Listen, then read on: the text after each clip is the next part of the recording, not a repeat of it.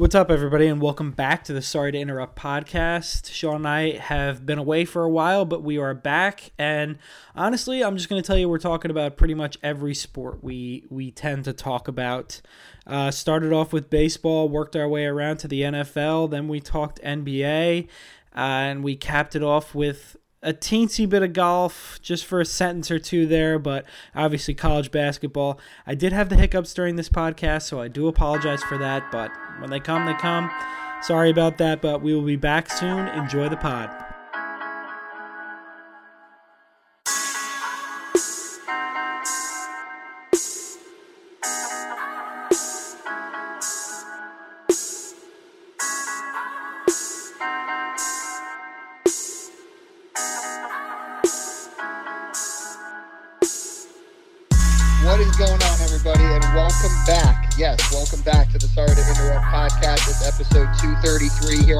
Here on a Sunday night.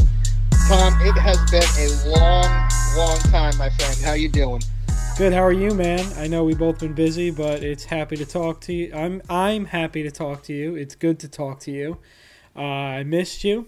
I hope everything's good down there. Weather's starting to get a little better here. I'm headed down to North Carolina in a few days, so I wanted to get this in before I went away. I appreciate that, man. Everything's good on my end. It's been busy um, as well. Um, South by Southwest was the last two weeks here, so it's been kind of crazy. Wow. um, checking out some of the free events because like the badge is like two thousand dollars, and if you do like any of the wristbands or stuff, that's a couple hundred bucks. And Is that not the techie it. thing? Is that the tech conference? it's tech conference, it's music, it's arts, it's like everything converges here, and they Mm. haven't had it since 2019. So uh, Anything big Yeah, that I should be investing crazy. in? Anything you've you've heard whispers of? Nothing I've heard whispers of yet, but I'm going back into work tomorrow after this weekend, so I'll definitely be, you know, I'll be asking around. Sounds good. I appreciate it. You got it, bud. Um, but anyway, Tom, it has been so long since we've talked, and so much has happened. And Yes. a lot of the news we're going to cover is not breaking or new news, but nobody's heard it from us yet. And I know a lot of people want to hear our t- hear our takes on everything. So why don't we get the ball rolling? You you suggested we start with MLB, so let's do that. Um, it's just been so long. it's been so long, and, and we didn't think we were going to get here. Let's be honest. Um, you know, the season was pushed back a couple Were weeks. you were you here we are. surprised uh, when it came when it came across that that they came to a final agreement? Of course. I mean, you know me. I'm always glass half empty with MLB, and I think we have every right to be. How about you? Yeah, I agree. I, I you know I didn't think that they were going to be dumb enough, honestly, to go just straight up cancel the season. Um, but I thought we were going to go into like three weeks of missed games, a month of missed games. Me too. I was even thinking, hey, maybe like June 1st, something along those lines. But it sounded like there was so much momentum building up on that week before the agreement finally got settled when they were meeting down in Florida every day, where it was like, okay, they've made enough progress here where once they get back to New York, something has to get done because you can't come this close, have so many, you know, tentative agreements in place. And I think overall, the baseball players union got what they want. Uh, The the owners, you know, certainly acquiesced upon a lot of things, uh, and hopefully, this is where we need to be. Universal DH is in effect. Love Extra that. innings go back to normal. I think Love the ghost runners will be in just for this year. It sounds like they're bringing it back, but. It also sounds like a pitch clock's coming next year. Uh, the shift is gone next year, so Love that and love hopefully that. the game, we, hopefully the game that we love is is coming back into full swing. You know, starting this year and then fully in 2023. Yeah, do you want to go over everything that they agreed upon, or just the stuff on the field? I think we can just do the stuff on the field. Yeah, players are getting a little bit more money, but at the end of the day, they're probably still getting screwed in the grand scheme. But players are getting more money, which is always good to hear. It is, and one thing I found very interesting, you know, listening to these negotiations play out and hearing everybody who was in the know talk about them was, it was not as much players versus owners, you know, simply put, as we thought it was back in November or early December when this thing started. Tom, it was really more small market owners against big market owners and the high the high paid players against the rank and file players. Yeah, there was a little more division, which was kind of interesting because of how strong you hear the union is um, throughout. You know, everybody seems to stand together, but I am glad that they could come to an agreement. Of course. And I think everybody knew the owners, small market against big market, and the players, the rank and file slash rookies against, you know, the highest paid superstars they all knew that it was literally you you couldn't come back from this if you don't have a if you don't have a season. It, there's the the PR has been so bad. The image would be you know catastrophic to this game. I think everybody knew that, and cooler heads prevailed. Yes, thankfully so. Uh, let's talk about some moves. A lot of you know the the dam just broke seemingly right after that. A lot of moves going around the league. So let, let's jump around. What do you want to get started with? I think we got to talk about our New York Yankees first, Tom. Sure. Um, so the Yankees, much to is it much to our chagrin? I don't know how to feel about this. Talk about the trade first. Much to Will's chagrin, traded Gary Sanchez and Gio Urshela to the Twins for Josh Donaldson, Isiah Kiner, Falefa. K- Kiner Falefa, but close. Mm-hmm. hey, give me a little slack. Give me a little slack. I might just call him Isaiah and Ben. IKF. You can go with IKF. IKF. I like that. And Ben Roar Roordevelt. Roar, Roordevelt. Yep. Whatever. Um, how do we feel about this deal? I mean, how I broke it down to Michaela because she was very upset to see, see Gio go. I mean, Gio, it's like you bought a penny stock and you know he went up to to ten dollars a share because he he was a utility player and and he was fun but i was also like we never really won anything with those guys so eh, to shake it up i, I like it i think josh donaldson still got a little bit left in the tank and ikf uh, can can play seemingly all positions I like that analogy. Uh, first of all, I'm jealous I didn't think of it, but that was a really good job by Thank you. you. Um, I'm going to be sad to see Gio go. You know, sentimentally, he was a really fun player to watch. And 2019 was a lot of fun. He came out of nowhere. By the way, he was our best shortstop last year. I know it's fucking crazy, and he plays such a fun and good third base. But you know, I think Yankee fans always hold certain players in a much higher regard than they should, and they kill other players when they shouldn't. And I think Gio was one that everybody loved. But you know, when I look at this trade, I, I was not a fan of it, and, and, I'm still not a fan of it, and I'll tell you why. It's not that they unloaded Sanchez and and gave up Urshela, you know, or even brought in Donaldson. I don't think the end, that's the end of the world. Donaldson did not have a good two years in Minnesota. He struggled to stay on the field, but he can still hit bombs. If he plays 120 games this year, he should hit 25 to 30, driving, you know, close to 85, 90. I don't worry about that. But what I really hated about this trade, Tom, was they took on all of Josh Donaldson's remaining money this year and next. Agreed. And what that did was that took away resources that they had. And when we talk about all the other free agent signings, it, it, took you away from the market there. And obviously, they wanted to go cheap at shortstop. Kiner Falefa was actually traded to the Twins from the Rangers, and then the Twins just flipped him to us. I have no problem with him as a stopgap shortstop. He, he plays really good shortstop. He's a contact hitter.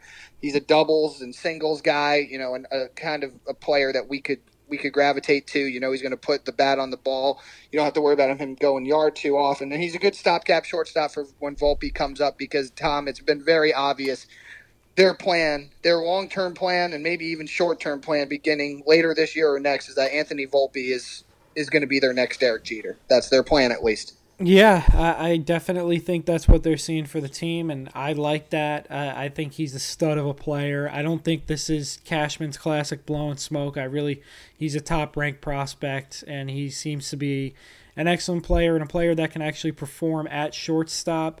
Um, I mean that and the Rizzo signing. I mean, I think the Rizzo signing was essential um, with the one year, with the one and one basically, an opt out or opt in.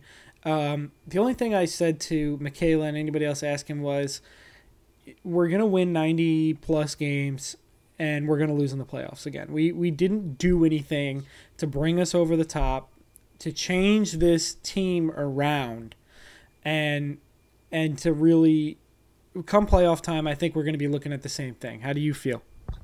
I couldn't agree with you more. I think it's I think it's very very optimistic to look at it any other way. It's essentially the same team that we struggled to watch last year. You know, get bounced by Boston in the wild card game, and, and at times hope that we didn't even make it just so we didn't have to watch the team anymore. And this is no knock. Well, there was on multiple times last year, and I know it feels like forever ago, but there was multiple times last year where you just went on strike. I mean, I, I go on strike every single season, but that was that was big for you. It was. Well, they were just there were times last year where they were truly unwatchable. Um, and, and unfortunately, I, I feel for Rizzo in this regard is, you know, you, when you look at an off season and you start to assume certain moves, right? If you said we were going to bring back Anthony Rizzo on a really a one in one year deal, like you said, that's awesome. You know, we traded for him and he played really well for the Yankees last year in the second half. He became a fan favorite. He's great in the locker room. He's a World Series winner. We know all that he brings. He, he gets on base a lot, walks Defense a lot, hits the ball the other way, and plays great defense. But that was also under the assumption that Freddie Freeman was obviously going back to the Braves, right? Yep. Which didn't end up happening. And then the Braves, which we'll talk about more in depth in a little bit, they bring in Matt Olson, who a lot of people were talking about being a top trade candidate for the Yankees amongst the athletics, you know, blowing up their entire team. So you look at the options that were presented, and it's nothing against Rizzo, but you definitely could have upgraded that position, and they chose not to. Either would it be signing Freeman, who became available, went to the Dodgers, or trading for Olson. They didn't want to part with the prospects Oakland wanted.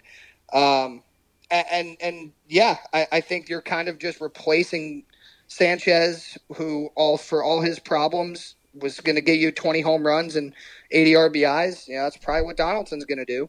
Connor Falefa is a nice stopgap shortstop. He doesn't do anything wow for me. And Tom, the pitching staff still doesn't have any anything really outside of Cole, other than question marks. Center field is still Aaron Hicks, who, Mm. despite the lack of production, also doesn't stay on the field all that much. And you've got a lot of you got a lot more questions and answers, I think, on this team. So I agree with you wholeheartedly. I couldn't have put it better. More questions than answers. Um, for me, it's just I really I'm really worried about where the Yankees are at ownership wise, and we've been talking about it for the last two or three years where you know, you go all in, you sign Gerrit Cole, but now you're going to waste his prime because you don't want to spend money, you don't want to go into the luxury tax, and you're going to go cheap at shortstop. Um, and I, I love Rizzo as a player, but you're going to go cheap at first base. Uh, it- it's just I, I don't like where they at where they're at because I use the term half pregnant right now, and they have been since I don't know the when they went to the the year they went to the CS against Houston when they weren't supposed to be there. I totally am with you. And one thing I do want to clear up a little bit because I, I think I know what you mean when you say cheap. I don't think you mean not spending money. I think it's more the allocation of resources. I mean, they're Sure, going to go into yes. this season with 250 plus million dollars in salary. But again, what I said about Donaldson, you had to take on all of that money. So that doesn't allow you to go out and sign other players. You're you're paying Josh Donaldson a really exorbitant amount of money to take on his whole salary. To me, I think is really irresponsible when you know what else is still out there, and these free agents are trying to find homes. No doubt about it, and that's more what I mean is just that if you're not going to be George Steinbrenner and you're going to be Hal Steinbrenner or Hank, whoever the fuck it is, and you're going to tighten It's up Hal, the purse Hank. R.I.P. Oh, he passed away. Yeah, he passed away last year. Oh, well, R.I.P. But if you're not going to be George, where you're just going to blindly throw money, because then we'd probably have, if Freeman's willing to come here, Freeman, and we'd probably have Story as well, then you need to spend the money better. Yeah, blank. because you know you look back at 2009, and that was a watershed time for the Yankees. And I understand there were other things involved. They came off a season where they didn't make the playoffs for the first time in what 20 years. They had, uh, you know, they were going into the new stadium, but they signed Sabathia, right? And you're looking at you're gonna you still have A Rod, who you gave a 10 year extension to. You have Jeter still. You've got Pettitte and and Posada, Mo. and you could say we have and Mo, of course. We've got enough, right? And they didn't stop there. They signed Burnett, and then they went out when nobody expected it remember they traded for Swisher and it said, yeah, Swisher's our first baseman. That's fine. They had Xavier Nady. Nope, didn't matter. They signed Mark Teixeira out of nowhere, giving him the most money. And that's just not what you're seeing anymore with this team. And, and I do think some of it's stubbornness from Cashman. I think the other part too is that there are certain players that he really wants to he really wants to win with and there's a certain way based off analytics he wants to win with and you, you start to see a theme here tom he does take it personally when people say, well, the only reason you're such a great GM is because you bought all your championships. He doesn't like that. I understand that, and I get there's a certain player that he wants to win with. I just want to win. Yeah, all of us do. All of us do. And, and it, I feel like we're just at a frustrating point, and I could already see where we're at. Yeah, come come mid season, come end of the season, come playoffs, where the team's just it's it's ill constructed there's a lot of repetitiveness on the team. Um, a, a, lot of players that, if they live up to their potential or quote unquote on paper, it would be great. But it's a it's a lot of strikeouts. It's it's a lot of feast or famine. And then from the pitching side, it's a lot of well, if if Severino can come back and be what he was for half a season into the playoffs, or if uh, James, what the fuck is how do you pronounce his last name, Sean? Oh, Jameson Taillon. Jameson Taillon can come back and, and be healthy, and you know all these all these pitchers behind Cole can be this. Then it's, it's too many cans. You know what I mean? I want a Max Scherzer. I want somebody that when you put him on the bump, he's gonna he's gonna give it to you. Yeah, and and hundred percent with you. You're wasting the prime of Gerrit Cole's career that you paid for. You know, nobody can call you cheap if you gave the largest contract ever to a starting pitcher, but you're not keeping that consistent. You know, you gave Stanton, you, you took on Stanton's money. At that point, I would expect you to be all in. You know, Tom, you look at the people that they're really banking on this year. I mean, Joey Gallo was uh, just awful for the Yankees when they brought him over last year. He was awful. You're banking on him. You know what he's going to be. He's going to be. He's going to strike out a ton. He's going to walk a ton. But you need a lot more production if you're going to live with that. Aaron Hicks hasn't played a full season since 2017, and and we know he has problems anyway, even when he is healthy and then you're looking at Gleyber Torres, who really hasn't been good since 2019. He's playing second base now. Okay, you got you need DJ to have a bounce back year because let's call it what it is. He was really bad last year. These are a lot of question marks. Severino, like you said, is he healthy? Taillon, is he healthy? And can he be, you know, a good number two or three starter? What are your minor league pitchers like? Is Schmidt finally going to turn the corner? Is Deivi Garcia still a thing? Is Luis Gil a starter? These Jordan Montgomery, we know we kind of know what he is at this point, right? He's a he's a four starter, four or five starter, which is fine, but that's not enough. That's not enough confidence to say, yeah, we're going to roll in and, and, kick some ass this year, especially after last year, Tom. When you, the, Cashman said it was on the players. Steinbrenner said it was on the players. So if you don't change the manager, you don't change the general manager, you make very small adjustments uh, roster wise then you know what what were you telling us heading into this year? It's crazy. Yeah, and you just expect to serve us shit and us to you know call it filet mignon. Pretty much. Pretty much. And, the one thing too is at least I'm happy about this is with the Donaldson and Kiner Falefa trade, they did get a lot better defensively. Velt's supposed to be a great defensive catcher. You got Higashioka. We, we don't have to live with Sanchez behind the plate anymore. Kiner Falefa is an outstanding defensive shortstop, and Donaldson's a really good third baseman. And contrary to Gio making great plays, his WAR was like 0.3. Donaldson was like 3.4. Torres at shortstop was like a 0.6 and um, and Kiner Falefa was a three-two. So just that right there is going to make a huge difference defensively, and we'll just see how they line everybody up. Yeah, I mean, listen, we're gonna watch. We're gonna get dragged in. We're gonna talk about them all year. But uh, listen to the to the Yankees fans out there, you know, enjoying this podcast. Don't don't get your hopes up just and I'm talking to you directly, Sean. Just don't. I know. And you don't seem like you don't. Do you hear like my you tone of my voice? Though? No, I, yeah. I'm hearing you, but you know they go on a fucking six game heater and and and you're diving right back in, and I just don't want I don't want you to get your heart broken. I don't want to have to have therapy on the pod like last year. You know.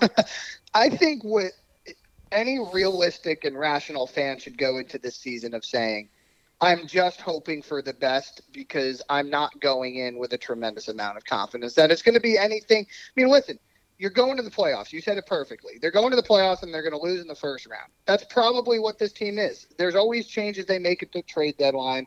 You never know what those are going to end up being. You called Rizzo, so if you want to make another proclamation on this podcast now, that would be great. Um, but I don't know. yeah, man. well, I don't. I, I just don't know if there's anything out there. I think ev- I think most of the major moves that were going to happen until the All Star break have pretty much gone down.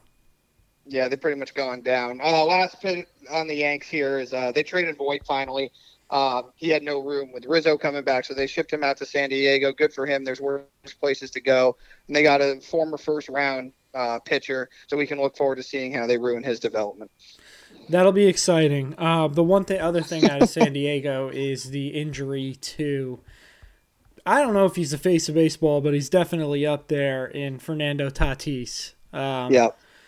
Apparently, he broke his something arm, maybe wrist, uh, in a motorcycle accident. Silly, silly, silly. Yeah, it wasn't great when he was asked, "Did you hurt this during your motorcycle accident?" And his response was, "Which one?" Oof, I didn't hear that. yeah, not not what you want to hear from your franchise from your franchise shortstop. But no. let's move across town, Tom. I think we did enough on the Yankees, and like you said, we'll be talking about them at nauseam. I'm just saying, isn't it of the season. isn't it funny before we move on that Sure. the last few season previews, I don't know if it was last year or the year before, same exact team we had the Yankees going to the World Series, you and I, and we were saying if you don't make it to the CS or you don't make it to the World Series, it's bust. Same exact team now, we're just like, let's just not get our hopes up. Yeah, it's been a it's been a swift decline. Yeah, very fast, incredible. But yeah, let's move cross town to the more exciting team, and you know my undercover team in New York, out of Queens, Yeah, the. New You call me a fraud all the time, but this is as fraudulent as it gets. The the New York Mets. I'll never wear their gear, and I won't ever root for them or anything like that. I just I hope they do well. That sounds like rooting for them. But anyway, um, yeah, they, they get Chris Bassitt from the A's. Obviously, a lot of their heavy lifting was done before the lockout. But I love this trade for them. The A's are, you know, shipping everybody out, and Chris Bassitt's a really good starter. A's Tom, are doing their uh, awesome. A's, A's excuse me are doing their five year annual. Just clear it out. Yeah, that's that's what they do. Uh, but Bassitt's a really good pitcher, and this this Mets rotation's great. Oh my God, what is he? Their three four starter. It's incredible. This team. Oh my God, I have the hiccups. I'm What's sorry. going on? I have the Oh, hiccups. no. is an is an electric deal. I'm gonna try and fight through this.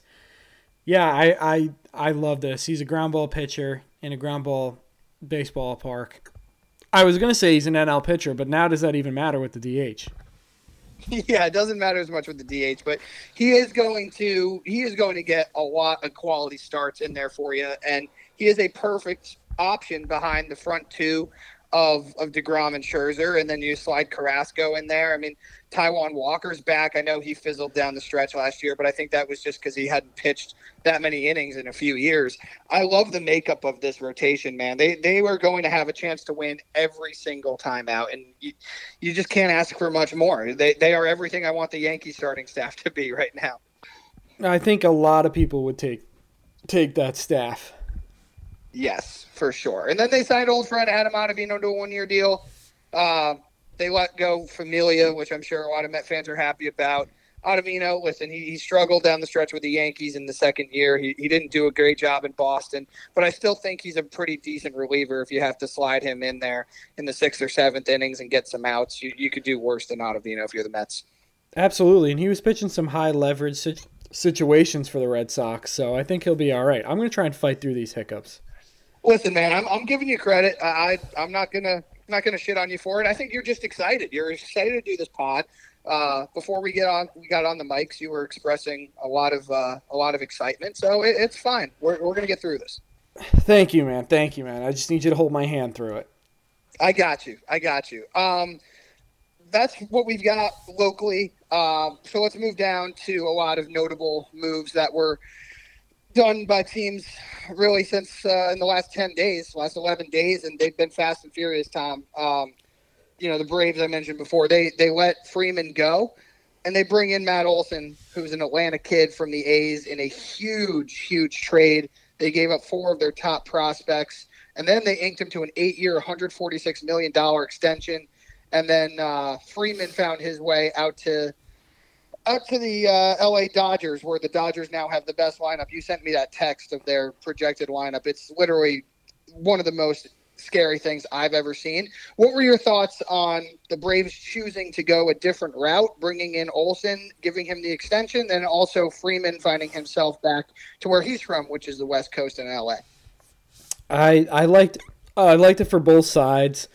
I mean, the Dodgers, it's it's really not fair. I mean, their lineup gets better every year, and now the fact that Muncy can can play DH, it's who's an all star in his own right. I think they have an all star at almost every single position, at least one time All Star. I mean, AJ Pollock, who was in the MVP race a few years ago, is now is now batting I think ninth for them in that projected lineup. And then Olson, I mean, the Braves, they I'm sure they went a little bit more cost efficient with him, but he's a Gold Glove caliber player that can drop bombs as well. I I love this move for the Braves. Me too. They went younger for sure. and They were obviously not willing to give Freeman the six year which is not unreasonable. You know, I still think that you should take care of your franchise guy, but listen, if it only took 146 million over eight years to to lock up Olson, that is highway robbery from an organization, Tom, that is used to doing that. I mean, look at the deal they have Acuna and, and Ozzy Albies on. You, you literally can't look around that diamond and say there's that they're going to be losing anytime soon. We might see this Braves team, unless the Mets or have anything to say about it, we might be looking at another historic run of NL East championships for this Braves team. You you're not wrong, my friend. I, I think the Mets are to have something to say about it, though. They might. I mean, they they certainly are banking on it with the moves they've made. But the Braves, man, they they're going to be good for a long time. Uh, one stopgap shortstop. I thought the Yankees were going to be interested in. Andrelton Simmons goes to the Cubs. The Cubs have made some low key, pretty nice signings. They also signed Seiya Suzuki, the outfielder from Japan, to a five year deal. Um, remember, they brought in Clint Frazier. They they've been making some nice under the radar moves. The Braves or the Braves, the Dodgers brought back Clayton Kershaw on a one year, seventeen million dollar deal. That made sense, right? You, make make sure he finishes his career out in L.A. Yeah, I mean, easy enough. Easy enough. You have to do it. That's that's that was a layup of all layups. Yep, for sure. There was talks about him going to Texas, but I don't think that was ever serious. Tom, we got to talk about the AL East because before we talk Correa, the Blue Jays really are also a team I wish the Yankees were. They go and take third baseman Matt Chapman from the A's I know. And they put him into their lineup, and and he hit a bomb in spring training today. He's a platinum gold glove. He's a platinum glove winning third baseman. You get to keep Vladdy at first. Biggio's your second baseman. You've got Bichette at short. Gurriel, Hernandez, Grichuk out in the outfield. Tom, this team is fucking stacked. Yeah, and their pitching's not too bad either, man. No, they brought in Gausman to replace Ray, and they've got Berríos, and they've got Manoah. I mean, this team's good. This team's just really good. Yeah, their pitching is is sneaky good as well. I, I just uh this division, both divisions on the East Coast here are going to be absolute gauntlets. Like it's going to be like a playoff series every single series between them. Totally with you. Totally with you and I love that the the Blue Jays, you know, I don't love it from a Yankee fan perspective, but I love from the perspective of just competitive balance. This team just does not stop. I mean, you would think they could be complacent and content with the talent they have already accrued and developed, and they're just never satisfied. No, this team's trying to win a World Series. They they think they have the makings for one for sure. And then Boston today, comes in and poaches Trevor Story. They give him six years, 140 million to play second base. Um, I, I, was I was surprised. Quite honestly, it sounded like it was going to be down to the Yankees and the and the Astros. I'm pissed about teams... this one. I'm sorry. All right, go go ahead. Talk talk about it. That's a team friendly deal in my opinion, and I think the Yankees should have opened up the purse strings just a little bit in order to stick him at shortstop and, and let IKF just roam around. I'm sorry with the hiccups. Just roam around the infield and, and be a, a fill in guy. I, I think you got to you got to top that deal a little bit, and you, and you got to solidify yourself at shortstop. I'm sure the guy would rather play shortstop. Well, it was a perfect situation for the Yankees, dude, because you could play him at short this year, and you say, okay, yeah, we brought in Kiner Falefa, that's great, but he can he can play the DJ role, or how about thinking about this outside the box? You use now Gleyber Torres to go get yourself some starting pitching. Manaea, Montas from Oakland, who they've been in contacts with. That's a player that should push it over the edge against the other teams that are vying for him, the Twins, the uh, the White Sox, amongst others. I, am totally with you, man. And, and, if you really love Volpe, you could let Volpe play shortstop starting next year, and you say to Trevor Story, "You're going to be our second baseman for the next five years." Or hey, Donald, Donaldson's only on a two-year deal. Maybe maybe you slide somebody over to third base too. Yep. No, this one this one really upset me, especially because I was I was hanging out with my younger cousin today, and he's a bullshit Red Sox fan, and and he's the one who broke the news to me, and it, it just that one was like a stake through through my heart. It really was, and I think that's what caused the hiccups. it's residual. They're hitting you later on today. Yeah, man, it fucking sucks. I, I thought that's that the that is the only one that really killed me because it's like, all right, we didn't get the first baseman we wanted, but at, at, least we got Rizzo, who can get you can hit you near 300 with 20 bombs and Gold Glove defense, but a, a, need like I like I, I like the way IKF plays. I like everything you said about him. I like what I've seen from him. He's fine. Again, he's a stopgap, but like you could fill that stopgap right now. Tom, heading into this offseason, the Yankees realized that Gleyber Torres was not a shortstop. Prior to the Gio trade, Gio Urshela was going to be our opening day shortstop. They are not ready to promote Volpe, who's going to start the year in Double A. Peraza is going to start the season in Triple A, who is right behind Volpe as far as shortstops and, and projected really good shortstops in the Yankee system. There were a, this was the best shortstop free agent class uh, since I don't know when, maybe ever, between Correa, Seager, uh, Semien, Story, uh, all on down the line. Like the, the the fact that the Yankees chose not to sign either of them to me is just inexcusable. No matter how much you trust Volpe or Peraza, it, it's it's criminal to me how they didn't make a move on any of these guys. No, it, criminal is the only way you can call it. So he goes to Boston, Trevor Story, that is, and that's because Carlos Correa, out of absolutely nowhere, signs a three-year deal with two opt-outs, which means next year he can be a free agent, 2024 he can be a free agent, to go and play up in Minnesota on a 105 million dollar deal. Again, I'm asking, where are the Yankees? And listen, Tom, I, I haven't talked to you about it, and, and quite frankly, I've forgotten your stance on it. I, I can't stand when Yankee fans are like, "Oh, I would never root for him. I don't want them to sign him." Oh, are oh, you serious? That. Just to harken back to to your favorite show, you root for the laundry. You root for the laundry, bro. You root for the laundry. yes, you root for the laundry, indeed. And he uh, you know, I, you know, I respect perfect. a cheater until they get ca- caught, but I would have welcomed him with open arms to get him on a three-year deal worth 105 million with two player opt-outs. Like are the Yankees is Cashman just being spiteful and not even making fucking phone calls? Uh, it sounded like they had kept checking in on him but never really considered him. Checking in? What more, the hell does that mean? I don't know. Hey, he's one of your sports fathers. You got to ask him.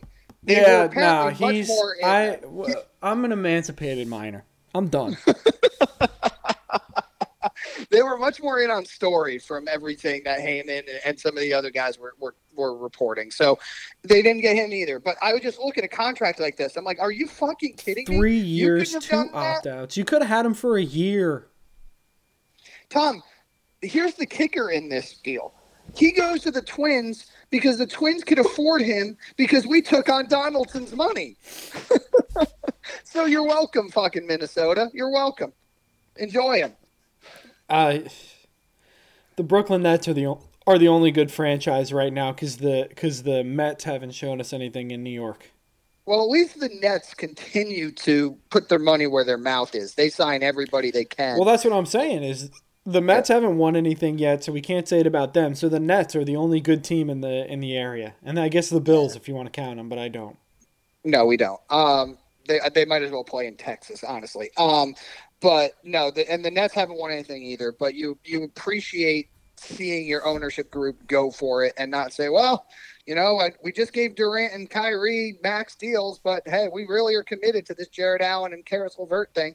Uh, but I digress. I'm just, I, I'm, I'm, I'm tired. Listen, and, and I thought we were done with the Yankees, but here we are again. Don't talk to me like I'm fucking stupid, okay? I, I know what you guys are doing, okay? That's it. That's all I have to say.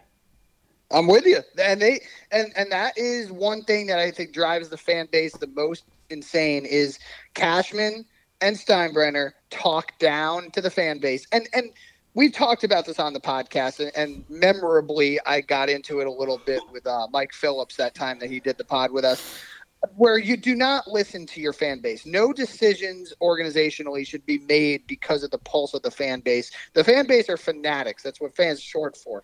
They're not rational. They don't know GMs. They don't know player pros. They don't know prospects or or anything like that.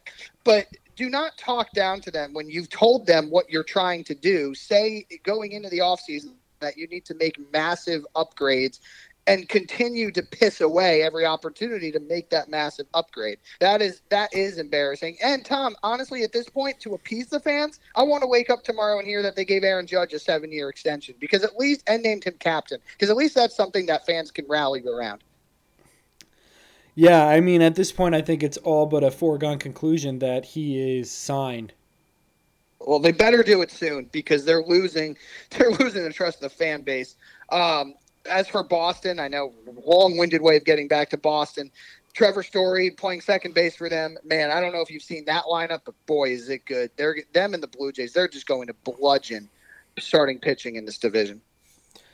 Yeah, not to mention, don't forget Tampa Bay still in the in the division as well right the division and, winners of last year and the year before and yeah they just they continue to they continue to be great um, well i'll enjoy our series against baltimore yeah and maybe what, let's let's not sleep on baltimore too by the way they did play really well down the stretch last year and some of those young kids are ready to come up cedric mullins is a star um, and Rutschman's coming up soon. But Tom, the Twins, that great job by them. This offseason's been pretty good for them. They're certainly committed to trying to win. And the best part about this Correa deal for me is if things completely fall apart, they have easily the most attractive trade chip on, on the open market come July 31st.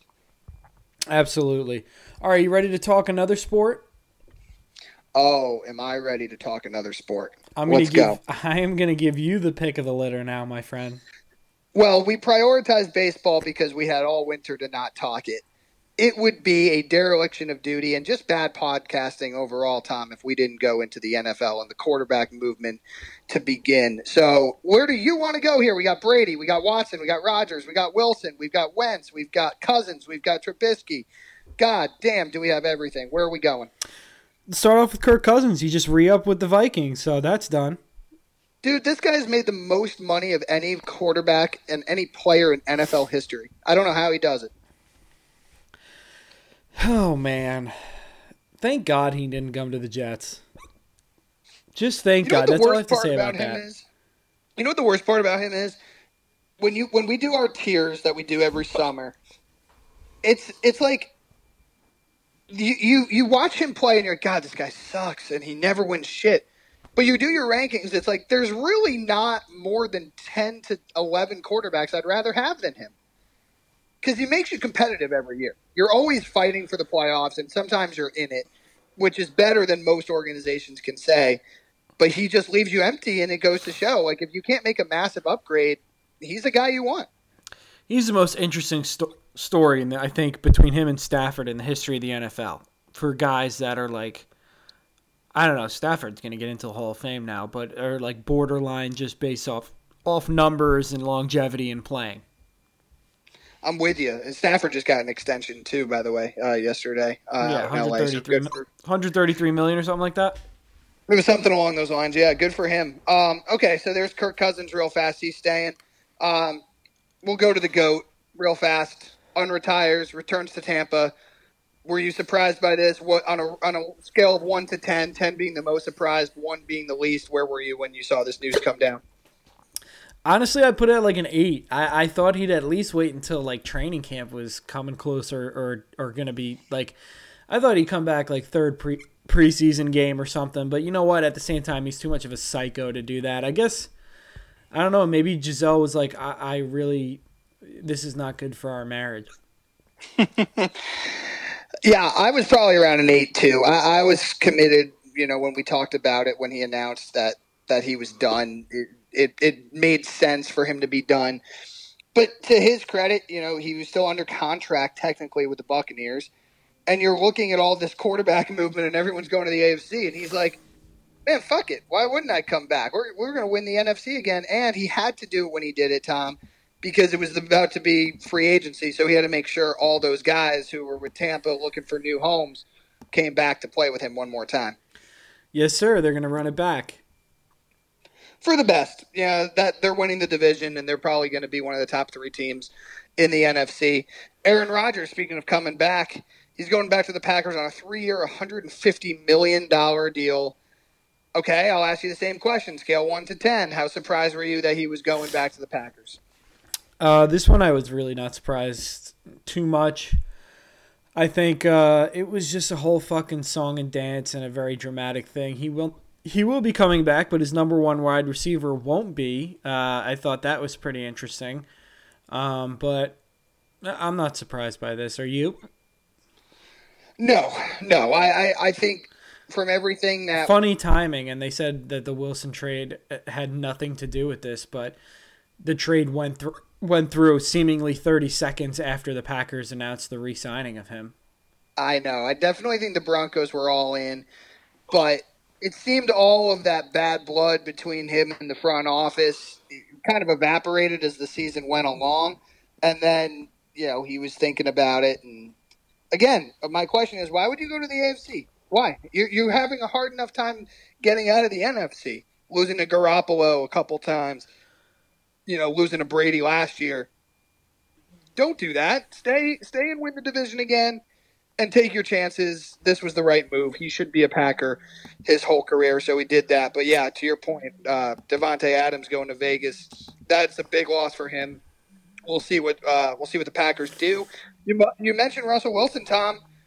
He's going out to the Mile High City for a fourth round for a. Uh, it was a twenty. It was him in a 2022 fourth for Drew Lock, Noah Fant, Shelby Harris, two firsts, two seconds, and a fifth.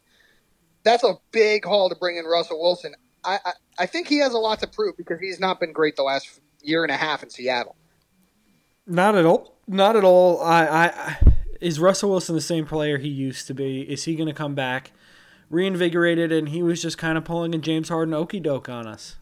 What do you think? I think he'll be great. There's a lot of talent on that team, man.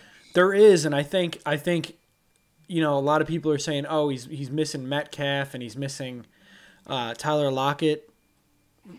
I think Courtland Sutton and Jerry Jeudy should be drafted five rounds ahead of where they're going to be drafted in the in the fantasy draft this year because Jeudy was one of the best wide receivers in football with Poo Poo and Kaka throwing him the ball last year. yeah, yeah. No Drew offense Lock, to Teddy Bridgewater. I like him. Or Drew Lock. Uh, uh, no offense to him. Yeah, that's fair. Uh, Seattle, they, they can enjoy him at least uh, what it appears to be the direction they're going for this year. But yeah, I agree with you, man. I, I think I think Russ is going to be great. Uh, I think that you know he probably didn't give it his total all, and he's a little much of an egomaniac too. He shouldn't have come back when he did, and I think no. he wanted to be the guy to come back and, and be a hero, and he just didn't have it. So good for him getting saying that the doctors the, are wrong. Right. All that yeah. shit. he he really is one of the most awkward and weird guys, and real low key egomaniacal. You know, like selfish players in the league. I think we don't talk about him that way, but I think he's up there. Yeah, he, he's done a. Uh, has he done a good job with his image? I guess so because you just said we don't talk about him like that, so he's done a good job covering it up.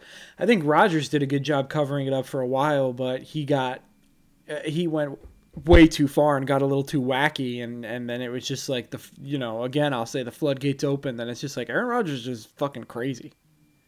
Yeah, no, he is, and and and Russ is he doesn't really know what his brand is. Sometimes it's that the ultimate team guy. The other time is he's trying to you know make it about himself and you know, a fearless competitor, but also I'm not going to lay it all out on the line because I don't want to ruin myself. But I'm going to dedicate 365 days a year to being in the best shape I can. He's a weird dude, uh, and he's definitely been polarizing in that Seattle locker room. I think Seattle finally had to bite the bullet on this one. Uh, and say, listen, we're not dealing with this anymore. Last year, you kind of gave that quasi trade demand, and we're just going to rip the band aid off and, and best of luck to you. We have to rebuild. Uh, we have some other ones that we'll get to, but as far as level of importance, Tom, what sent the shockwaves through the NFL world on Friday is obviously the Deshaun Watson trade. Um, this one absolutely shocked me. I'll say I was at a ten, not necessarily because he got dealt, because we re- we found out last weekend that he was going to be excused of all criminal charges. He's still facing. I was shocked altogether. But were you shocked at where he? Okay, so so talk about it. I was going to say more so on the team, but give me your whole thought process here. I, I, I understood that all the criminal charges were going to be dropped. Still no word on the league suspension. They'll probably figure out a way to fuck that up, as they do everything. Again, I'll say Brady suspended four games for a deflated football, and guys like Greg Hardy were never suspended. Or Ray Rice, what it took a video for for him to get suspended. Uh, Julian Edelman suspended for PEDs for like four games as well. A bunch of bullshit. Whatever. Um, I guess we'll treat it on an individual basis and see what they do here. Um, that's just my little rant on the NFL. Aside from that, it's just like I thought it was going to be a, a slow burn, really drag it out till right before training camp, at least after the draft. And this one just hit like a bombshell. And I mean, obviously you're going to go to the Browns when which was even more of a shock like like you said when they offer you how much money guaranteed, Sean? Tom, 5 years, 230 guaranteed dollars. Yeah, obviously that has nothing to do with if he gets himself into trouble or if he gets suspended, they can still wipe that away. That's just barring injury. But do you want to hear the kicker on that real fast? Let's let's hear it. You know what his base salary this year is? Go ahead. One million dollars. So if he gets suspended, like they're not going to be penalized like at all for the salary cap. It's crazy. I I was surprised, but then early, earlier in the day, my friend told me he saw a Bleacher Report that said that the Browns wanted a man at quarterback, not a boy. I guess I got a man. I don't know what kind of man. I I mean, I guess he was dropped of all charges, and in this country, you're innocent until proven guilty. Um, sorry, well, dropped of all criminal charges, not not civil charges. Yes. Um, I mean, Jesus Christ, AF the AFC man, and and this team is going to be good. So they let Landry go, but they bring in Amari Cooper. They Will brought Landry back, or at least they're trying to. Okay, yeah, because I know they released him. I, I don't know. I would. I mean, if I'm Jarvis Landry, I'm, I'm saying get me back here. I don't care what you pay me. I'll, I want to play with him. But you got Cooper. You've got a lot of talent. Obviously, the, the two headed monster there is, running back. Yeah, man, this AFC. I, and I you know what? But also, like, why are we surprised by the Browns? The Browns are the uh, the the Raiders of old, where uh, I mean, they don't care if you kill somebody as long as you can fucking play football. Well, they're right up there with the Chiefs too. You know, Dorsey used to run the Chiefs, and he runs the Browns now, and yeah, he signs a lot of guys with with checkered past. But what was really the disgusting optic, and I'm not want to go down this whole this whole rabbit no, I really, I, I, I, don't want to. I want to comment on it as little as we can, to be honest, because we don't have all the information. Yeah. But all I was going to say was simply, it's disgusting optically that once the criminal charges were dropped, that he teams were throwing themselves at him. Yeah, it's as if it's as if whatever happened never happened. Right. It's like, okay, you're going to be suspended. That's fine. We'll work around it. Uh, okay, fine. Like, you might still face a lot of civil action suits, and okay, fine, and our PR. And let's not forget, Tom, the NFL's gone relatively progressive. I know that's hard for us to acknowledge, but a lot of front offices have females you know, in some of the uh, positions of operation. Well, I would assume Uh, the Browns been- don't. Fe- yeah, female. there's been female coaches now on coaching staffs and in the analytics departments, even sometimes in ownership groups. So it's definitely not the old the old boys club anymore, as much as it once was. So you're going to have to really sell this to your fans and, and to people in that organization. Like you said, I assume the Browns don't. I have no idea, but either way, I really thought he was going to Atlanta. And for him again, why are you choosing the AFC? Go go to the NFC. He's choosing the AFC because the Browns said that they would give him two hundred and twenty million dollars guaranteed. That's why. Sean, come on, man. Well, it sounded no, no, dude. It sounded like the, the Falcons were going to do pretty much exactly the same. I think any team that signed him was going to be giving him that kind of deal. Well, I think he's an it was probably a football. I think he looked at the talent and said, "Atlanta's not very good. New Orleans is in literal cap hell, and they don't know totally what they're doing. We don't, you know, Sean Payton's gone, so at least I can go play with really great running back tandem, a lot of talent on the offensive line and on the defense.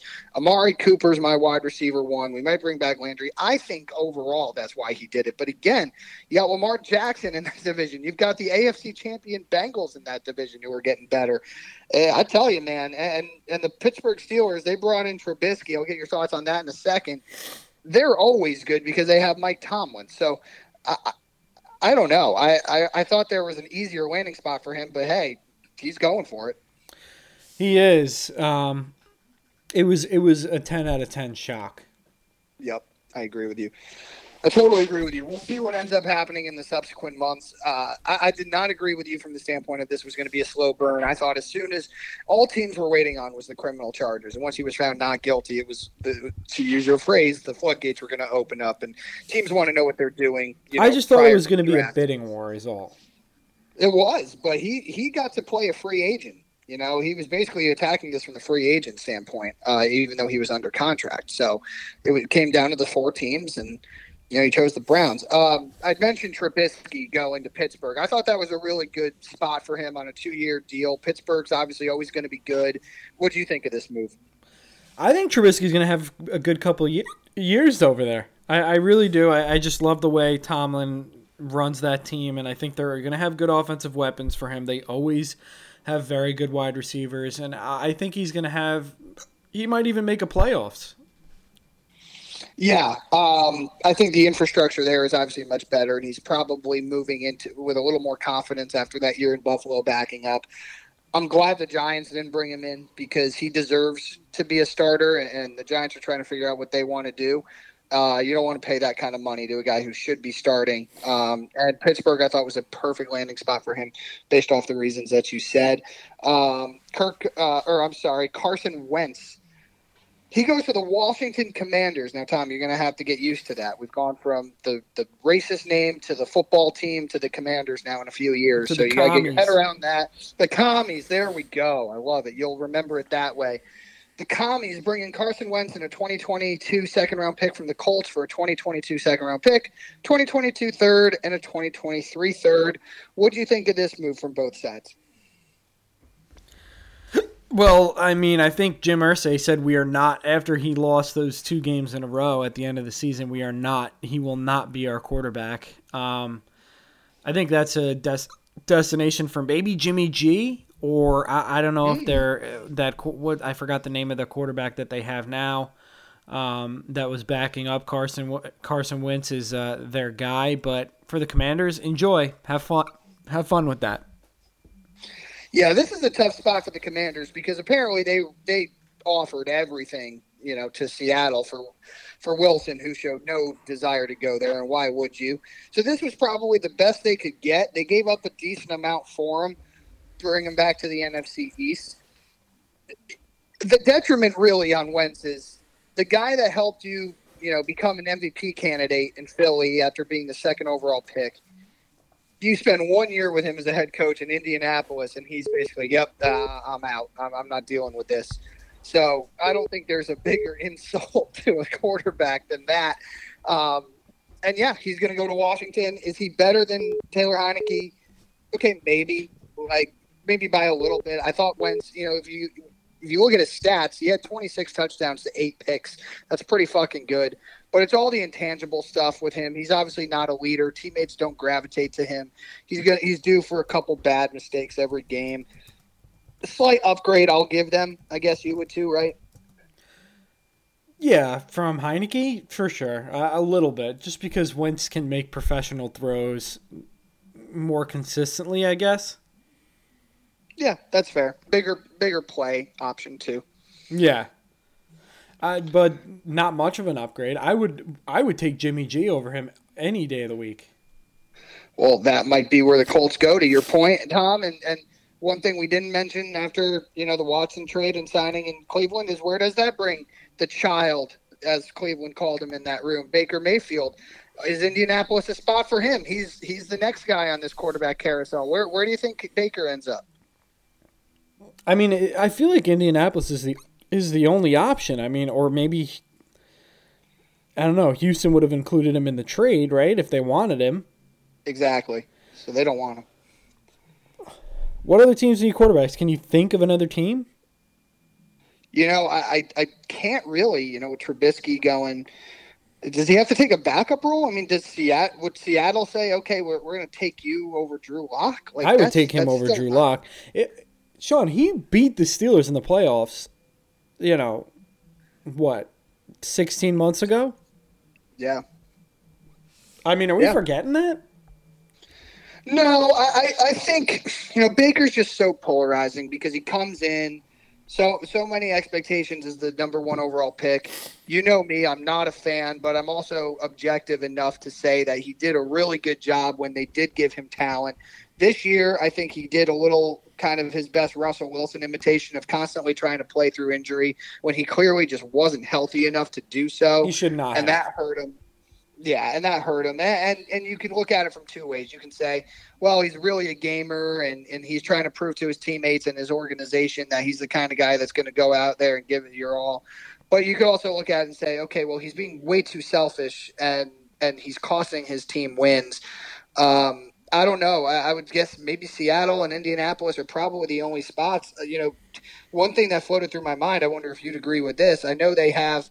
Um, I know they have my former boy from Alabama, but I'm looking at New England. Belichick apparently was enamored with possibly moving up to get Baker if he didn't go one overall in the 2018 draft. Does does the Patriots organization decide to bring him in? You know, he's already under contract for this last year as a backup, or or say, hey, we're gonna we're gonna have an open competition here. I don't think I don't think so, man. Mac Jones is their guy. Okay, I, I think Mac Jones is their guy too, but um, it was just a thought. Maybe Philly. Oh, you know, Philly's Philly's has three first round picks. I think they're I think they're going to use some of that to draft a quarterback that they like this year. That's a good. That's a good point as well. Uh, Miami maybe if they're not confident. Yeah, to, uh, so, what's hard with Baker is like he's kind of in that Trubisky spot where he's you, you, can make the case he's good enough to start. But the difference between him and Trubisky is, and I I agree, skill wise they probably are, is that he's much more polarizing. That's it's like that Cam Newton thing. Yeah, yeah, true. I mean, Trubisky had you know I think so many people put it on the Bears and that coaching staff why he sucked more than him actually being bad. But yeah, I agree with you. Baker is not a guy that you're going to bring in and say, "Hey, you're our backup." He's not going to agree with that. So, is, yeah, does Indianapolis say we have an infrastructure around here to make him really good? Does Pete Carroll say I don't want to have Drew Lock and I don't want to draft a guy, so Baker come on in? I don't really know any other destinations, man. Yeah, two teams probably. Where do you think if, if you if you had to make a, a gut decision, where does where does Baker go? I like I like your pick in Seattle. Okay. I think Drew Lock is just that bad. Yeah, he's he's not. They're good. gonna get I'm him gonna in say, camp and be like, "Oh my god." I'm going to say Seattle too because I think Indy wants a safe quarterback, and that's what Garoppolo is. Even with the shoulder injury, I think you know if he's good for camp, they they want something safe after Carson Wentz. Tom, let's talk about your Jets. I want you to do one more talking here. You, can you fight through it? Can you give me a couple of takes here with the with the hiccups? Yeah, I, I, I am trying to fight through it. I'm hoping they go away eventually. I need somebody to come in here and scare me. I need Soy to come in and smack me around a little bit. Uh, yeah, I, I like they re-signed the offensive lineman McDermott and Braxton Berrios, uh, kind of a Swiss Army knife. I love that. Um, they made they made a couple offensive lineman moves aside from that that you don't have written in here that I did like, but they were some minor things. Um, I I really really like them getting Uzomah, from Cincinnati as well. As long as he can stay healthy, that's another weapon for uh, our guy Zach to to go out and throw it to. That's who I really like. Zach my, is what is is Zach my sweet prince or yeah, he's my sweet prince and Darnold was yeah, my baby boy. Right. I'm glad we got that figured out. I, I'm huge huge on the tight end signing because the Jets never have a playmaking tight end. They haven't had one. I don't even know if ever. Dustin Keller, I think, right? Was he your last like real one? Sure. All right. Well, there's that. I like the Jordan Whitehead and DJ Reed signings too. Yeah. Bolster that secondary that was abysmal. Yeah, it was. It, we needed we needed to do that, and I just like the direction they're going in. And now I'm waiting to see the draft. We got two top ten draft picks. That you do, man. That you do. I, I'm I'm excited to see what you do. The off season from from my vantage point, looking at the Jets, is they're upgrading that offensive line. They're break, they brought back Berríos, which I thought was huge because that's Wilson's safety blanket. Uzomah was obviously phenomenal with um, Cincinnati, with Cincinnati and and Burrow. So that's a really good move there. You get that playmaking tight end, uh, and yeah, we, we play for the draft, and I'm sure they're going to make a few more moves you know, this was just the first rush of free agency. I'm sure there's going to be some other guys that they look into as players get cut, but uh, you know, address that secondary and address the playmakers and also that offensive line. There's a lot of work to be done, but I think Douglas, you know, Tom, the one thing that stood out in my mind was when you see all these trades happening and you see teams getting fleeced or you see what teams have to give up. I, I still cannot believe the Jets got what they got for Jamal Adams. Man, that's the trade of the decade for me it's it's something else. It, it really is, and I can't wait to make those picks. I hope that Douglas has not done. I don't think he's got a single blemish thus far, in my opinion. No, and we all know this, Tom. It, it comes down to the quarterback. If you got the quarterback right, everything else is gravy. But to this point, he's done, in my opinion, an exceptional job. And that moves us over to the New York Giants, who I also think are doing a great job with the very limited cap space that they have. Uh, they've also been bolstering up this offensive line. They bring in Jon Feliciano from Buffalo. They bring in Mark Glowinski, who is a guard, uh, an All-Pro guard with uh, with Indianapolis. Um, and they brought in a real backup quarterback, Tyrod Taylor, on a two-year deal, which he's, he gives you coverage if Jones can't start the season because of the neck injury. He takes over when Jones inevitably gets hurt again. And if you go another route after the fourth year, and you draft a quarterback or you are able to trade for a quarterback, you have a very competent backup. Uh, something the Giants haven't had in a long time. So I, I'm I'm here for what the Giants have done. There's been some other under the radar off, offensive line moves they've done too, just like your Jets, because the offensive line obviously we know is horrible. Uh, I don't think it changes the fact that they're going to go offensive line with either pick five or seven. But uh, I really like what the Giants have done with the limited um, resources that they've had. I couldn't agree more. I, I will say about the Jets, I I know they re-signed Flacco, but I would like them to get a, a, a backup quarterback that understands that they're a backup because Flacco still thinks he can be a starter. And and I, you and I both yelled and screamed about the Jets' backup situation for the entire season last year. Yes, you don't need Mike White coming in there thinking he if he has a great game he's gonna usurp you know Wilson. No, and you don't need Flacco who's who still thinks he can do it. But I do think that at least with Flacco is he gives you competence. You know, when you watch Flacco last year and the year before that, he's not a bum. He's not doing anything special, but he's not a bum. And the backup quarterback is a role and a position in this league, Tom, that you re- you really see the difference between teams that you know bottom out and the teams that don't, because everyone goes through injuries. I mean, the Giants had Mike Glennon. I mean, that tells you all you need to know and you know other teams had legitimate backups. Colt McCoy was in Arizona; he kept them alive. Uh, so it, it's a huge position, and if, if, you don't have a good one, your entire season ends. And Tyrod Taylor's a pro, and I and I do think Flacco at this point knows that he's not a starter, even if he wants to be.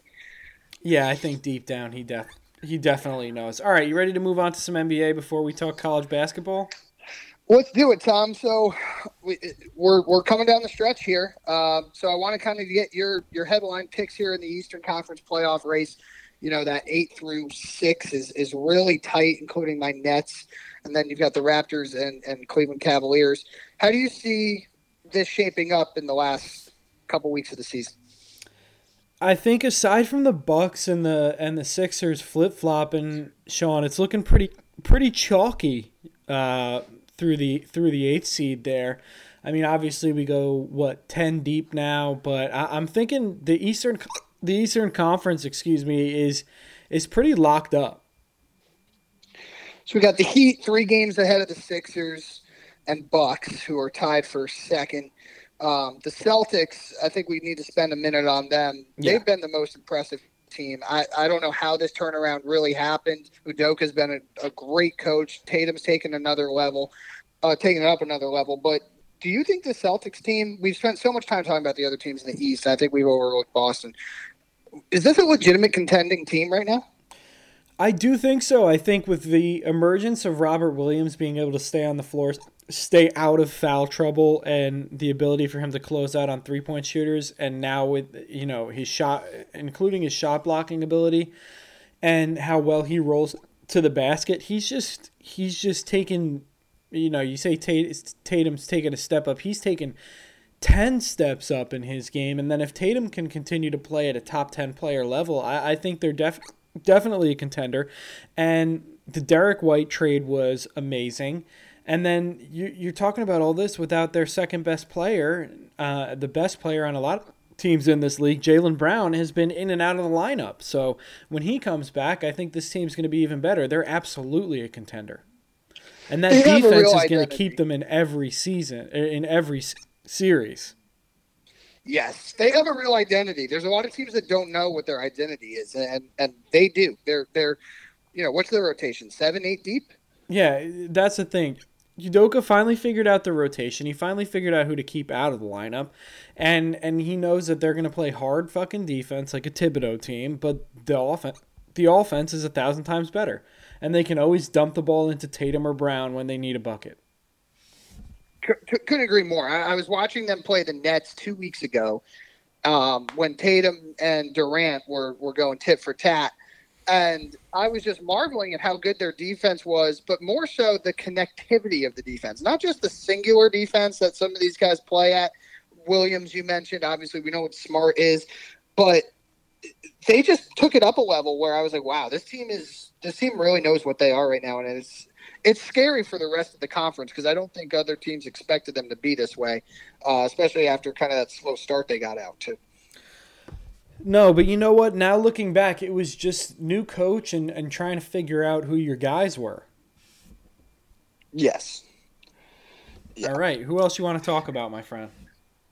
Well, I think we got to do a couple minutes on this on this play-in. You know that that race of ten through the ten through seven and then obviously is Cleveland to you as as cemented in six as you think that they are? They're right now. Uh, let's see here. They are one and a half games up on Toronto and four games up on the Brooklyn Nets. Are they holding on to this six seed? Jarrett Allen's hurt right now. I know they've, they've kind of been falling apart. Mobley's kind of hitting that, that rookie wall. Do they hold on to the six seed, or do you see Toronto? I don't think the Nets do, but do you see Toronto taking over that six spot? The way Siakam's been playing re- recently and the way VanVleet's been playing for really the past couple years, I think I think the Raptors are going to overtake him. It was a fun run from Cleveland, but you like you said, Allen's hurt. Mo- Mobley's hit a bit of that rookie wall, and then you know you don't know what you're going to get out of Markkanen every night. Kevin Love's the gas is starting to run out of the tank, and then Garland just can't can't do it all. Yeah, and, and LeVert, you know, he has his nights, but he's not going to be the reason you win. No, he's not going to carry a team. I'm rooting like crazy for, for Toronto to overtake Cleveland because I don't want any part of having to play Toronto as part of that 8 7. And, and to be honest with you, Tom, I'm not guaranteeing the Nets finish eight. Uh, you know, you look at these standings, they're only one game ahead of Charlotte, and they're only two games ahead of Atlanta. and time's running out. It doesn't. Ben Simmons is nowhere close. He's nowhere close. And I know Steve Nash keeps expressing optimism. You know what it sounds like to me? It sounds like Aaron Boone expressing optimism about an injury. I'm Yeah, not too I- confident. I agree with you, and it, honestly, I'd have to look at their schedule. It really depends on how many games Kyrie Irving can play because he is a bad fucking man, and this is why, despite it all, and I've said it a million times, Kyrie Irving's my favorite player player in the league. I mean, going off for sixty last week after not playing for a couple games, he he is just incredible. Tom, he had 50 two weeks ago in Charlotte on 19 shots. He had 60 on 32 shots. He's the him and Durant are like effic- efficiency kings. They are just honestly, aside from both of their kind of out there wackiness, they are a true basketball nerds. Just wet dream. They are. I mean, there was that stretch where Kyrie went for 50, then both of them destroyed Harden and the Sixers, just took their souls from them. Yep, and that Then- that just goes that game right there alone so, so, is Harden in a nutshell. Yes, it is. Yes, it is. I don't. Do you want to spend any time talking about the Sixers and, and Harden right now, or do you want to save that for another time? Let's save that for the playoffs. These hiccups are Okay. killing me, and we got a lot to talk about. they are. I'm. I'm. I'm really. I'm really feeling for you, man. I. And there's also not much been- to say about Harden, like that we haven't said already. No, there's not. And I know Um, you talked yourself into him because he was on your team, as would any fan. But let's Yeah. be real. Yeah, well, I mean, the warning signs were there. You know, not last year. He was uh, played at an MVP clip, but when once he got hurt, he was not the same player. And even the whole first half this year was just not the Harden that you were accustomed to seeing. But you know, like I said, you go 50 from Kyrie, you you dominate the Sixers with both of them on the floor. Then Durant puts up 53 on your Knicks in a in a really close game last Sunday, and then Kyrie goes for 60 um, against Orlando. I mean, that was four straight games. It, it's it shows what this team could be. But the problem is, Tom, is there's only three more games that Kyrie Irving can play in during the course of this season, and it does not sound like this New York City mandate's going anywhere. For as stupid as it is, and I don't want to go all- down that roll that road because I'm I'm infuriated about it. It makes no sense. The baseball teams might be having to deal with it now, and we'll we'll cross that bridge if and when we get there. But it's the most asinine, stupid, illogical mandate rule, Listen, whatever for- the hell it is. For all, people, I'll I'll I'll end it really quick. For all people that don't understand what's going on with with this or or just need me to paint a picture, Kyrie Irving cannot play in the Nets home games, but he can sit courtside and cheer on his team without a mask on in the same building where Yep. he can't play. That's enough. That's it right and there. and unvaccinated players from other teams can still come in and play. Um, so there, there's that. It's the private sector thing. Do research on it if you want. It makes no sense. It's, it's really putting a, a, a really bad look on who I think is a really good mayor for New York City and, and has done a good job. But anyway, that doesn't look like it's changing anytime soon. So all of this optimism that was surrounding, oh well, by playoff time he's going to be playing home games. I don't think he is. So he's only eligible for the Memphis and Miami games next week, and then one game down in Atlanta in like two weeks. That's it. So this basketball savant, the mastery that we're watching with Kyrie Irving, eh, and let's just put the quick disclaimer on it. We know this is all his fault. All he had to do was get vaccinated. Everybody else did it. So go fucking do it. Like he's not going to at this point. We know that. But this is this is all self inflicted. It's not being helped by the rules. But Tom, I'm worried about this Nets team because you know you watched the other night. You, you, they played Portland. Portland sucks. I mean, the Knicks dismantled them the night before. Uh, and and the Nets do everything they can to to not win that game. And I like Dragic. Bruce Brown's been playing real well. Obviously, we know what KD is. But if this team doesn't have Irving and and doesn't seem like Simmons is coming back, at least anytime soon, if they have to play against Toronto, that's no Kyrie in either game because he can't play in Canada. I don't feel so certain that this team's just to make its way out of the playoffs. It kind of reminds me of some of those Yankee wild card seasons where it's like, yeah, they're so much better, but it's one game or two games. Yeah, Kyrie's a linchpin, and that's that's really really got to make you nervous. And it's kind of understandable when when Harden wants to leave because of because of that.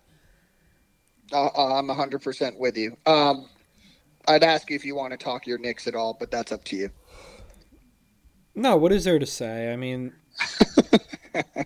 they're they're they're bringing back Thibs and and the, all the wrong guys are playing and fuck them. RJ Barrett right. looks great. Let's and Randle has awoken.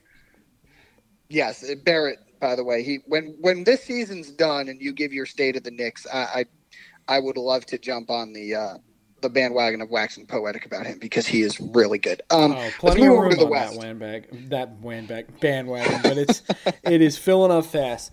The West, yes. Um, the Suns with without Chris Paul, just keep it rolling. They are my champion. I placed a major bet on them to win the championship, and you know I'm rooting heavy for CP3 to get his title. I, you have as good a chance this year as, as any. Um, I don't see a real contender out west. Although you you, you remember when we talked right after the uh, second half, or right when the second half started, I picked Memphis to represent the West. I, I'm I'm not jumping off of that, but you know, Phoenix should be the team. I love this Memphis team. They're in second. They're nine games behind. The Warriors are a game behind Memphis for the three spot. Steph is now hurt with a foot injury. Draymond finally came back. They're trying to piece this all together. Tom, do you do they have enough time? I mean, Wiggins hasn't played well at all since since getting into the All Star game. There's a lot of storylines with this Warriors team. Uh, where do you where do you look at them as we come down this home stretch here? I don't think they're I don't think they're healthy enough. Clay does not have his sea legs under him. I know he's a big boating guy, so I'll use that term. Um, Wiggins nice. Wiggins has looked terrible. Draymond needs to pl- play himself back into basketball form. And I mean, honestly, with the Suns 10 games ahead of it right now, if they keep playing the way they are and then CP3 comes back for the playoffs, there's no team here that I'm looking at from 10 to 2 that can even compete with them. And of course, they're, you know, they got to play the game, so there will be. But right now, from 10 down, I do not see a team that can beat them in a series at all. You know, there's three teams that have my biggest level of curiosity, and we'll go through them. They're all three in order. So let's get your take on them. We'll start with Dallas as the five. Right now, Tom, they made that Porzingis trade, and Dinwiddie was just a bum in Washington. It seemed like there was never a fit there. I, I thought that it was kind of a bad bad contract for a bad contract.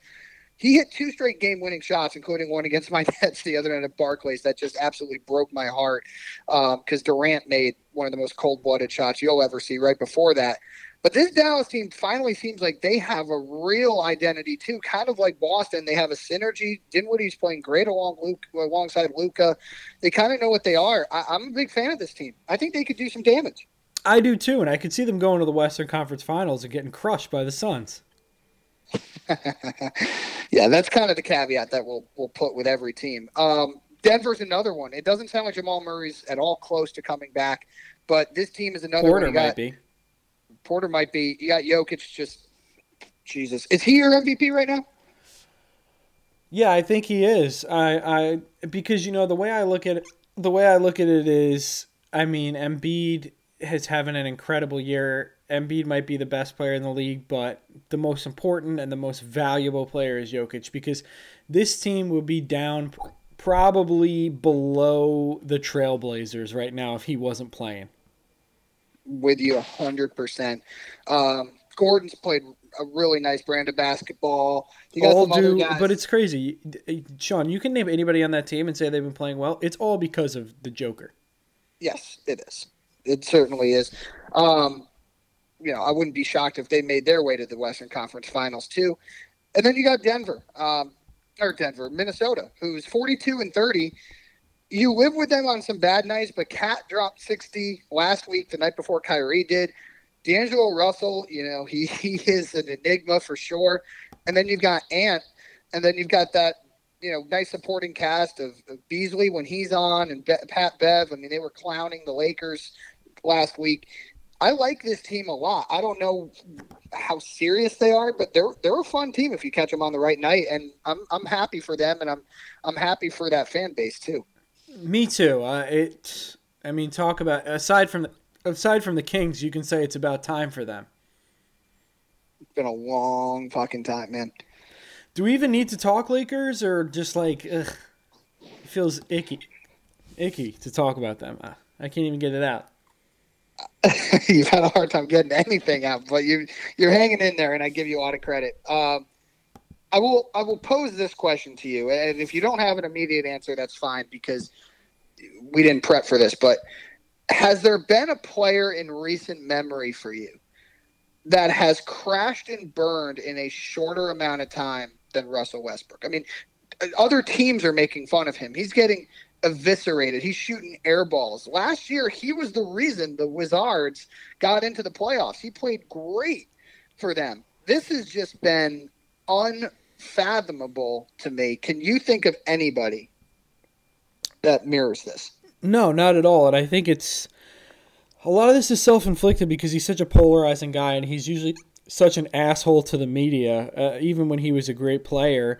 So uh, most of this stuff is kind of deservedly so because he's kind of a dick.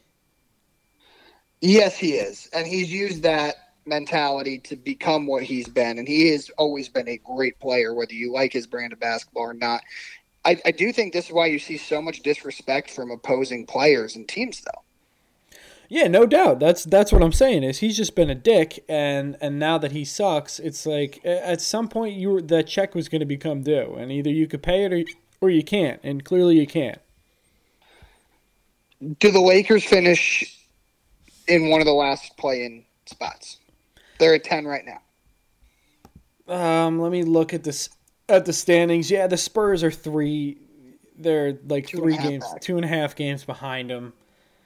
Um, yeah, they're they're actually three full games behind them. I I don't I, I don't see the Spurs catching them. I don't see anybody catching them. So yeah, and I don't think I think I think Silver would jump in front of a, a of a moving bus to get the Lakers into the playoffs.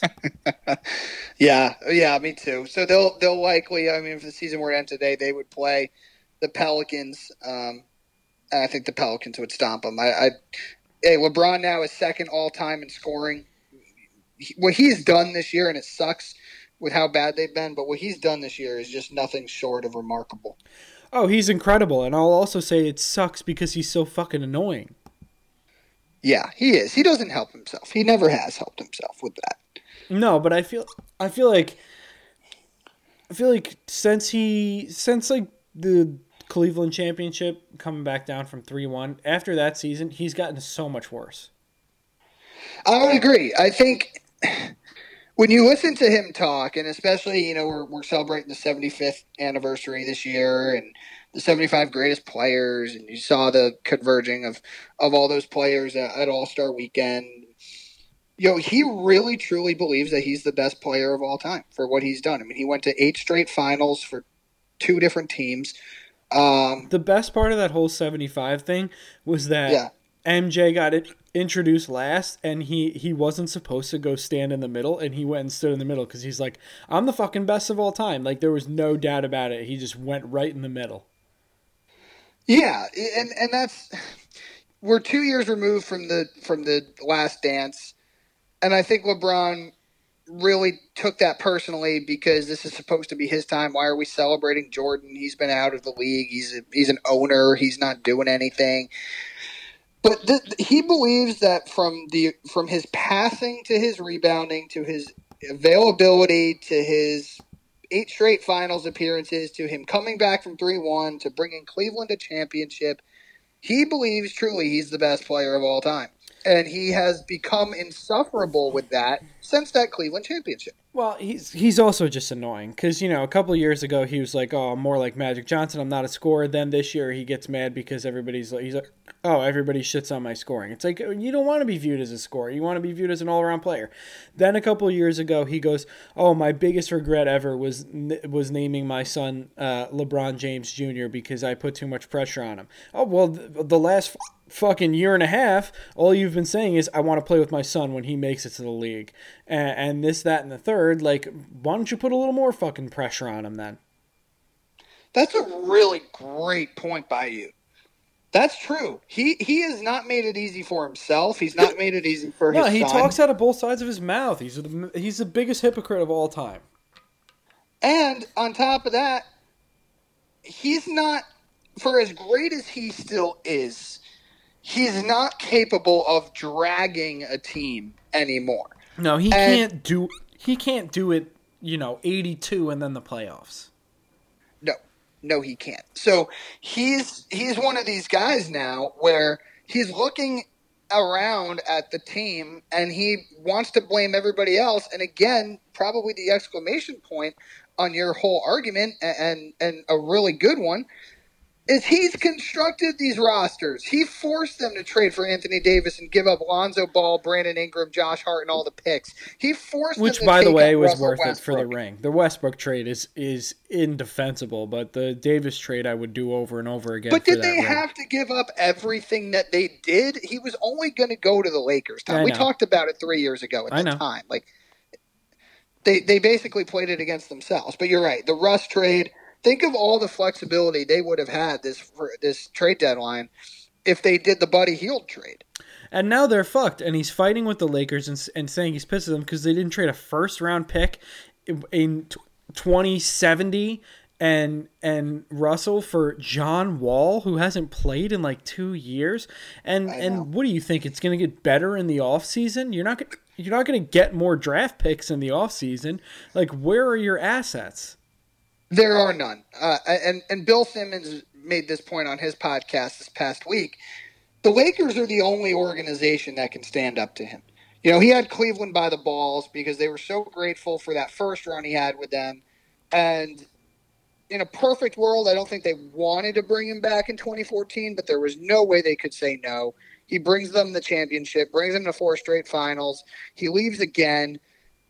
The Lakers are the only team that he could possibly be on. I was like, no, you know what? Fuck you. Like we're not we're not doing everything for you. We, we've done we've done everything up to this point that you've asked for. You've put us in a really terrible situation. We still need to be good when you decide to leave. Which I was going to say, and oh, by the way, at some point you're going to leave, and we're going to be left with nothing, like you've done to the last Cleveland, Miami, and and Cleveland again franchises.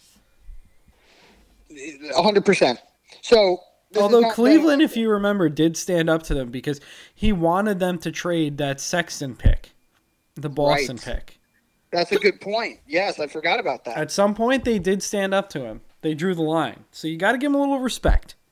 No, you're right. You're right. I I, I, I glossed over that. I, I forgot that they didn't do that. Um, so yeah, but you know what I'm saying though. Like as far Of as of course, gravitas of an organization, the Lakers can say kind of fuck you. We've done everything for you, and if you don't want to be here, that's fine. But we have an organization to run and be good because they're like the Yankees. That fan base expects to be good all the time, and they're not gonna.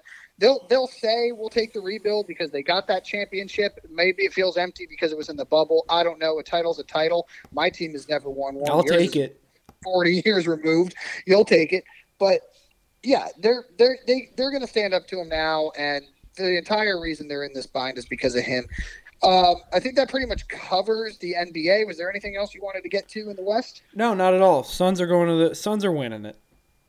All right, I'm, I'm still I'm still going out on a limb and taking Memphis. Um, Tom, I have to ask you, what have you thought of the tournament so far, and how's your bracket doing? Tournament's been a ton of fun. Um, my bracket was actually just destroyed as we spoke because I picked Auburn, go Cheaters, to win it all, and I believe they just lost to um, Miami. Miami. So Wow. my bracket was busted as we spoke. Um, so yeah, half my final four four is done because I also had Baylor in there. But Yeah, I've me been too. I I'm you know what I'm not even gonna talk about gambling because and you guys should know what that means if I'm not talking about it because I because I don't want to jinx it. So I'm gonna leave it at that. all right. We'll leave it at that. My finger how's has been very much on the pulse though. Let's just say that. the tournament's been great. It was crazy starting day one, the early slate of games.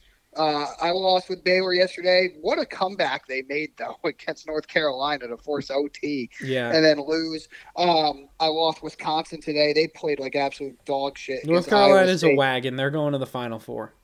They look really, really good. St. Pete. Um, and St. Pete, Tom, you're still up in that area. I know you're not in Jersey City, New Jersey, but 15 seed to the Sweet 16, man. That's fucking great. Awesome. Representing for the MAAC out here. Love it. Love it.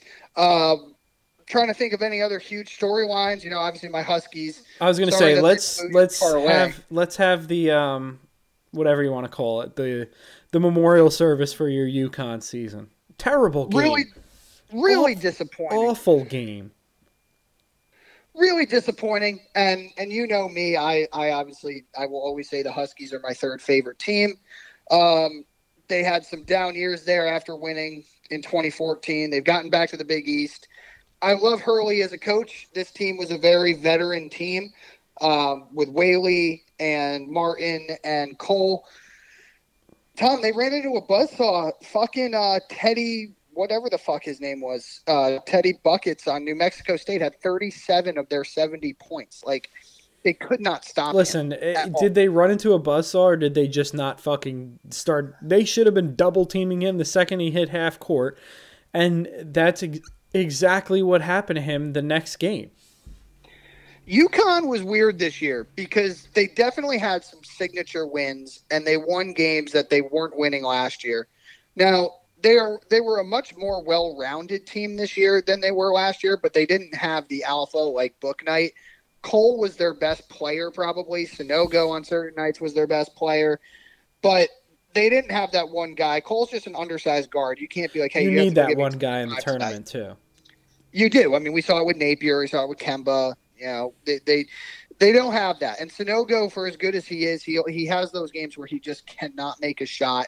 Uh, they they play a lot of rock fight games because they're a defensive and, and rebounding laden team. That's what they hang their hat on. But if you can't stop the team that you're playing, they don't play well from behind.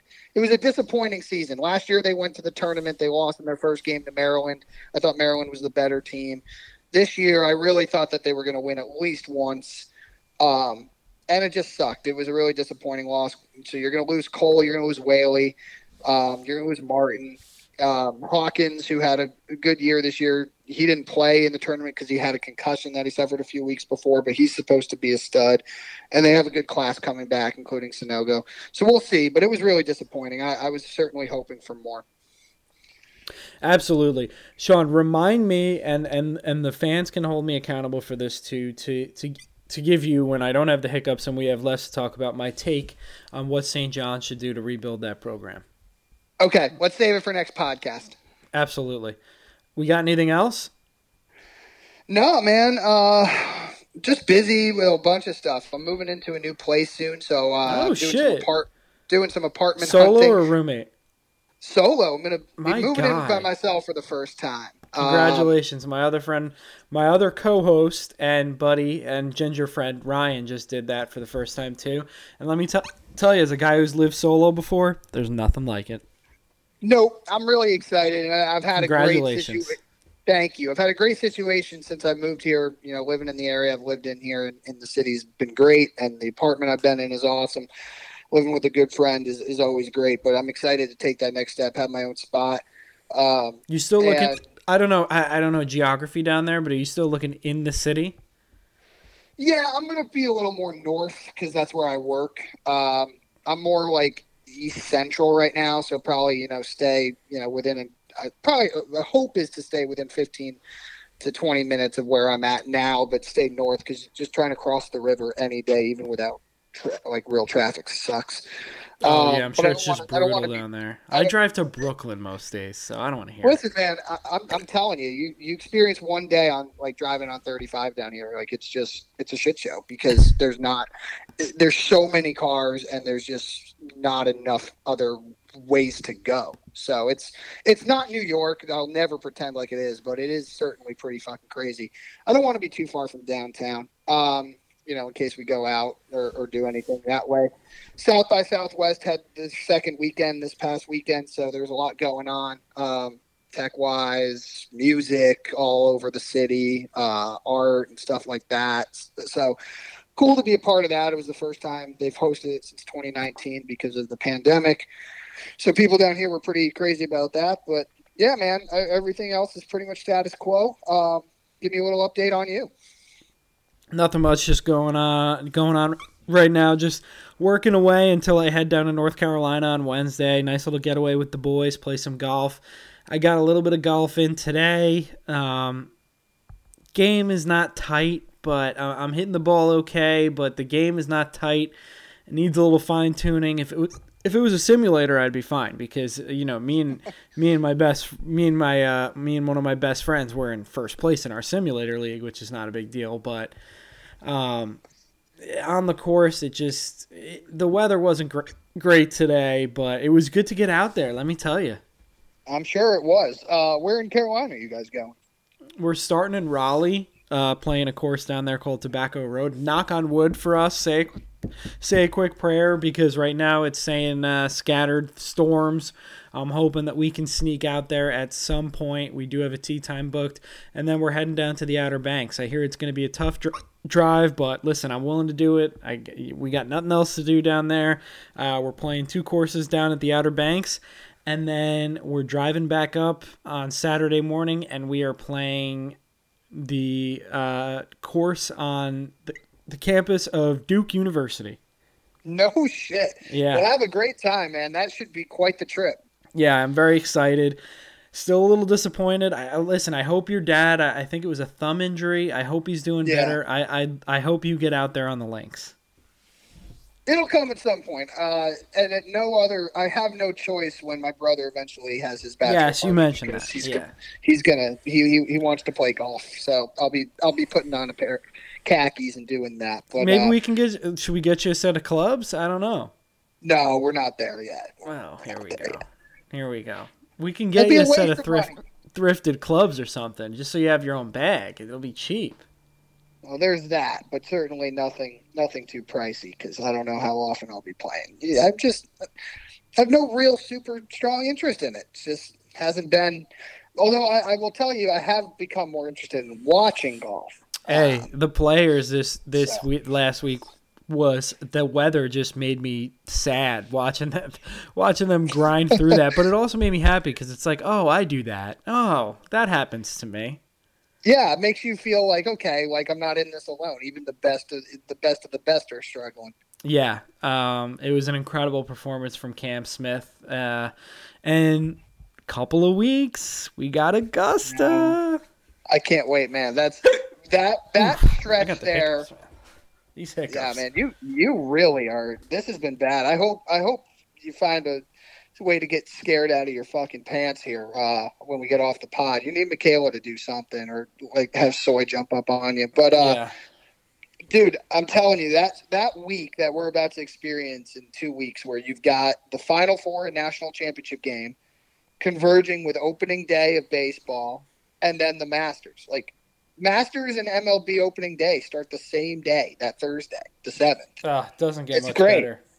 It's awesome. So, so we got that to look forward to. We'll be back when you get back from Carolina um, to go over the update in the tournament, the NBA, anything else that happens in the NFL and baseball. We got you covered. But Tom, this was awesome to do, my friend. Way to battle through it. Thank you, man. Yes, it's been too long. I'm happy to be back. Great talking to you, and we'll be talking to you soon. Absolutely. Have a safe trip down there. Everybody be good, and we'll talk to you soon. Thank you.